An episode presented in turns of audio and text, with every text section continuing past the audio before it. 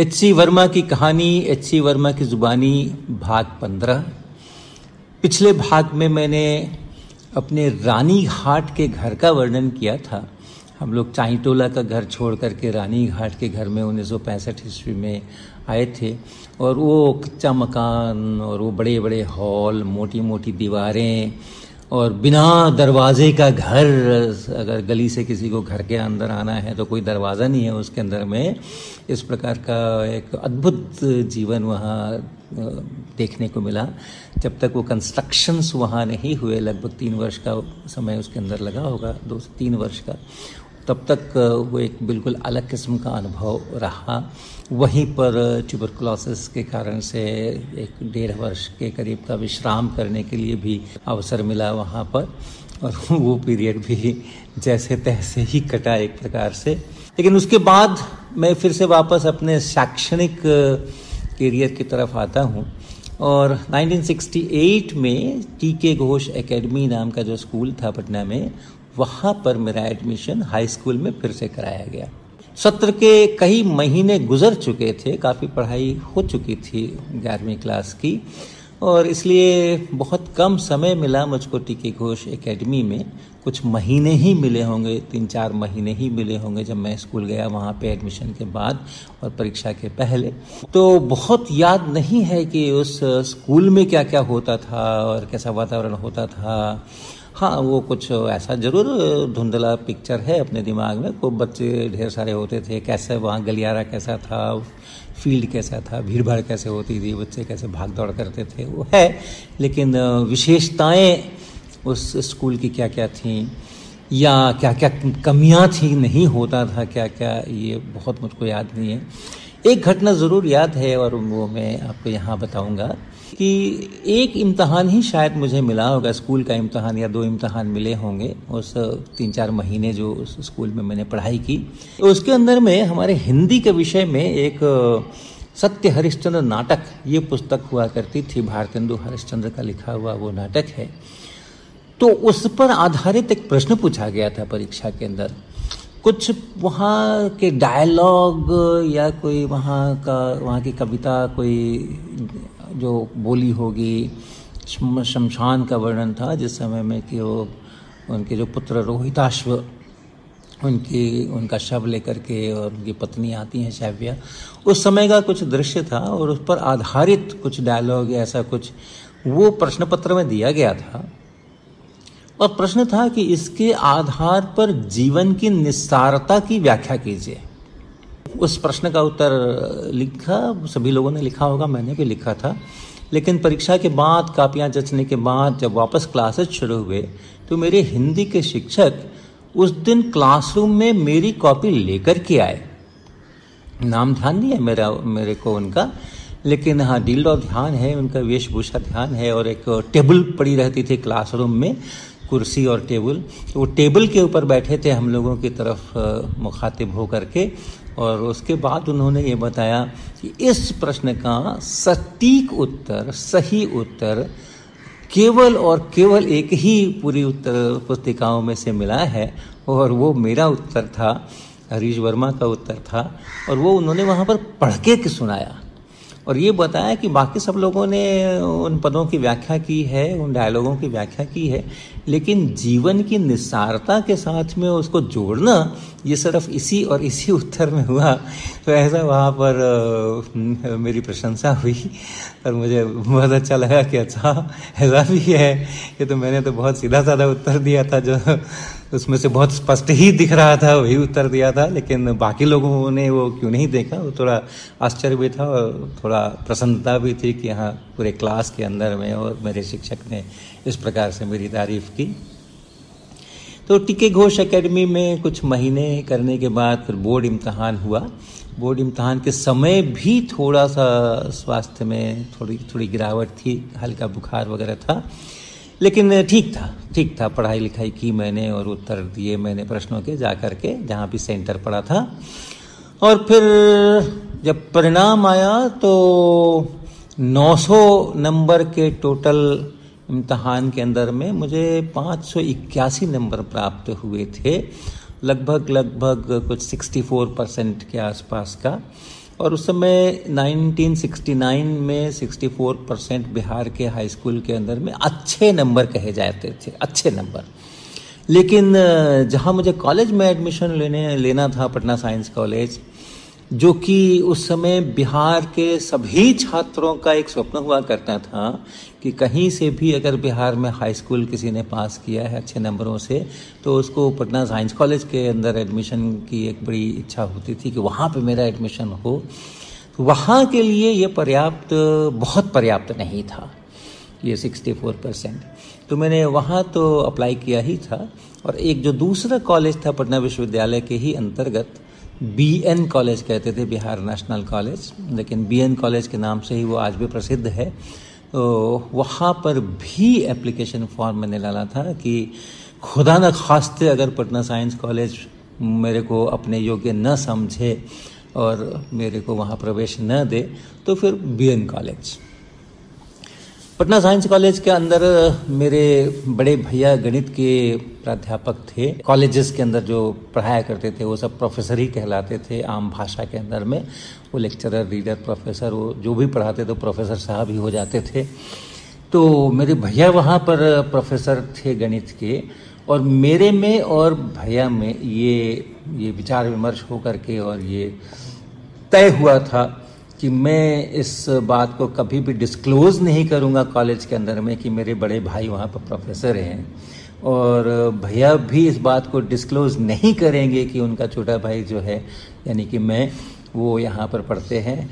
तो कॉलेज के अंदर में हमारे जो रिश्ते होंगे, वो प्रोफेसर देवी प्रसाद वर्मा और छात्र हरीश वर्मा, यही रिश्ता रहेगा और भाई का रिश्ता नहीं रहेगा। और ये न्यूज़ कैसे बाद में ब्रेक हुई, ये मैं अगली वाली कहानी में बताऊँगा, सोलहवीं, सोलहवें भाग में ये बताऊँगा।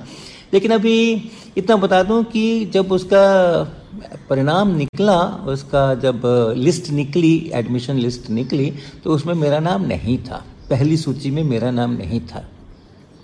लेकिन ये भी था कि पहली सूची में जिनका एडमिशन लिया जाना है, उसके बाद कुछ सीटें जो खाली बचेंगी तो फिर उसमें दूसरी सूची भी निकलेगी। वेटिंग लिस्ट जिसको कह सकते हैं, बनी होगी और उसमें से फिर से और एडमिशन्स होंगे, इसकी संभावनाएँ थी। तो दूसरी सूची जब फिर से निकली, तब उसमें मेरा नाम ज़रूर था और इस तरह से वहाँ मेरे को एडमिशन मिला। तो जैसा हम लोगों ने तय किया था, बिल्कुल आम विद्यार्थी की तरह जाना, इससे उससे पूछना कि फॉर्म कहाँ मिलते हैं, क्या होता है, कैसे भरना होता है, और लाइन में लग करके धक्का मुक्की के अंदर में वो फॉर्म लेना और फिर उसको भर करके जमा करने के लिए फिर किसी दूसरी जगह पर वो जमा होते हैं तो उसका पता करना, जाना, आना, यहाँ, वहाँ, वो सब एक आम विद्यार्थी की तरह ही मैंने किया और कुल मिला करके फिर वहाँ पर हमारा एडमिशन हुआ। कुछ 169 रोल नंबर मिला था मुझे, जो अपने वहाँ गणित के जो जो गणित लेकर के पढ़ते थे साइंस कॉलेज में, उनको ए बी और सी तीन सेक्शंस उनके लिए हुआ करते थे। एक सेक्शन में कुछ 104, 103, 102 ऐसे विद्यार्थी होते थे। और जो बायोलॉजी लेकर के पढ़ते थे उनके लिए डी सेक्शन था उसमें कुछ 128 बच्चों की जगह होती थी। तो मुझे 169 का रोल नंबर मिला था। तो रोल नंबर शायद बिल्कुल कंटिन्यूस एक से लेकर के और चार सौ अट्ठाईस तक रहे होंगे। तो बी सेक्शन में फिर एक सौ उनहत्तर का रोल नंबर मेरे को मिलना स्वाभाविक था। साइंस कॉलेज की जो बिल्डिंग थी उसकी मैं थोड़ी चर्चा आज कर दूँ। साइंस कॉलेज के मेन गेट में घुसने के बाद एक जो हाई स्कूल किया हुआ विद्यार्थी पहली बार उस कॉलेज के अंदर में जाए तो बिल्कुल उसकी आँखें चुंधी आ जाए। ऐसी वहाँ की प्रभावी बिल्डिंग सामने सामने जो मेन गेट से घुसते हैं तो एडमिनिस्ट्रेटिव ब्लॉक उसी के अंदर में गणित की कक्षाएँ, उसी के अंदर में हिंदी और अंग्रेज़ी की कक्षाएँ, और जितना एडमिनिस्ट्रेशन से संबंधित काम था फॉर्म लेना फॉर्म जमा करना फ़ीस जमा करना प्रिंसिपल का ऑफ़िस वो सब उसी बिल्डिंग में हुआ करता था। तो एडमिनिस्ट्रेटिव बिल्डिंग वो कहलाती थी। और उसके बाद उससे हट करके करीबन समझिए कि एक डेढ़ मिनट का वॉक करके और एक बड़ी सी बिल्डिंग दो मंजिली वो फिज़िक्स की बिल्डिंग होती थी। दूसरे साइड में अगर वैसा ही एक डेढ़ मिनट का वॉक करके जाएँ तो केमिस्ट्री की बिल्डिंग होती थी। और हम लोगों तो फिज़िक्स केमिस्ट्री मैथमेटिक्स हिंदी और अंग्रेज़ी इतने ही विषय पढ़ने होते थे। तो इसलिए इन्हीं तीन बिल्डिंग के अंदर में हमारी कहानी घूमती थी। वैसे बॉटनी जोलॉजी की एक अलग बिल्डिंग और भी दूर हुआ करती थी। फिर जियोलॉजी की एक अलग से बिल्डिंग हुआ करती थी। और खूब बड़ी बड़ी बिल्डिंग है। सभी, जो भी बिल्डिंग है, वो सब खूब बड़ी बड़ी बिल्डिंग है। ऐसा और खूब बड़ा सा मैदान खेलने का उसके अंतर में। और सड़कें, एक बिल्डिंग से दूसरी बिल्डिंग तक जाने के लिए चौड़ी चौड़ी बिल्कुल पिच रोड अलकतरे वाली, ऐसा। ये भव्य दृश्य वहाँ पर होता था। पचपन मिनट का हमारा पीरियड होता था। आठ बजे सुबह से क्लासेस शुरू होती थी। आठ बजे से आठ पचपन तक। फिर अगली घंटी नौ बजे से नौ पचपन तक। फिर उसकी अगली घंटी दस बजे से और दस पचपन तक। ऐसा हुआ करता था। वो जो पाँच मिनट का दो घंटियों के बीच में ब्रेक होता था, वो होता था बिल्डिंग बदलने के लिए। एक बिल्डिंग से दूसरी बिल्डिंग जाने के लिए वो समय पाँच मिनट का दिया जाता था। और उत्साह इतना था हमारे सभी विद्यार्थियों के अंदर में, जो अपने अपने स्कूलों से पास करके यहाँ पर जिनका एडमिशन हुआ था, उनका उत्साह इतना था कि पीरियड ख़त्म होने वाली घंटी जब बचनी है, उसके और एक दो मिनट पहले से सब अपना बस्ता बस्ता समेट करके, हाथ में पकड़ करके तैयार रहते थे, और जैसे ही वो घंटी बजी, और उसके बाद शिक्षक ने क्लासरूम छोड़ा। सबके सब भागते थे, बिल्कुल भागते थे। तो सीढ़ियों पर से और रेला का, रेला एकदम एक दूसरे को धक्का देता हुआ उतर रहा है। और उसके बाद जब उस बिल्डिंग से बाहर निकले और जो सड़क है दूसरी बिल्डिंग तक जाने की, उसके ऊपर सबके सब ऐसे दौड़ रहे हैं जैसे कि कोई दौड़ प्रतियोगिता हो रही है और उनको जो पहले पहुंचेगा, उनको प्राइज मिलेगा और मिलता भी था। क्योंकि जो दूसरी बिल्डिंग में पहले पहुंचेगा, वो सबसे आगे वाली सीट पर बैठेगा। और केमिस्ट्री में, फिजिक्स में जो क्लासरूम थे, वो गैलरी टाइप के क्लासरूम थे। और लंबी लंबी बेंच थी। एक तरफ़ से दूसरी तरफ़ बिल्कुल लंबी लंबी बेंच, पता नहीं बीस फीट की या पच्चीस फीट की कितनी लंबी। एक सिंगल बेंच बीच में कहीं आने जाने के लिए कोई पैसेज नहीं। और इस प्रकार का गैलरी के स्ट्रक्चर के ऊपर फिज़िक्स में और केमिस्ट्री में उस प्रकार के क्लासरूम हुआ करते थे। जो मैथमेटिक्स, हिंदी, अंग्रेज़ी के क्लास थे, वो ठीक थे। वो छोटे छोटे एक बेंच के ऊपर तीन लोग बैठेंगे टाइप से। कई कॉलम्स बना, बनते थे। दो कॉलम्स के बीच में आने जाने का रास्ता होता था। तो वो उस नॉर्मल स्ट्रक्चर जैसा होता है। लेकिन फिजिक्स और केमिस्ट्री के क्लासरूम तो बहुत ही अद्भुत थे। और जो सबसे आगे वाली बेंच होती थी लंबी वो उस पर लड़कियों का अधिकार होता था। और भले ही क्लास के अंदर में पाँच ही लड़कियाँ हो सेक्शन के अंदर में, लेकिन वो पाँचों के लिए वो उतनी बड़ी बेंच जो है वो रखी जाती थी और दूसरी बेंच से फिर लड़के बैठ सकते थे।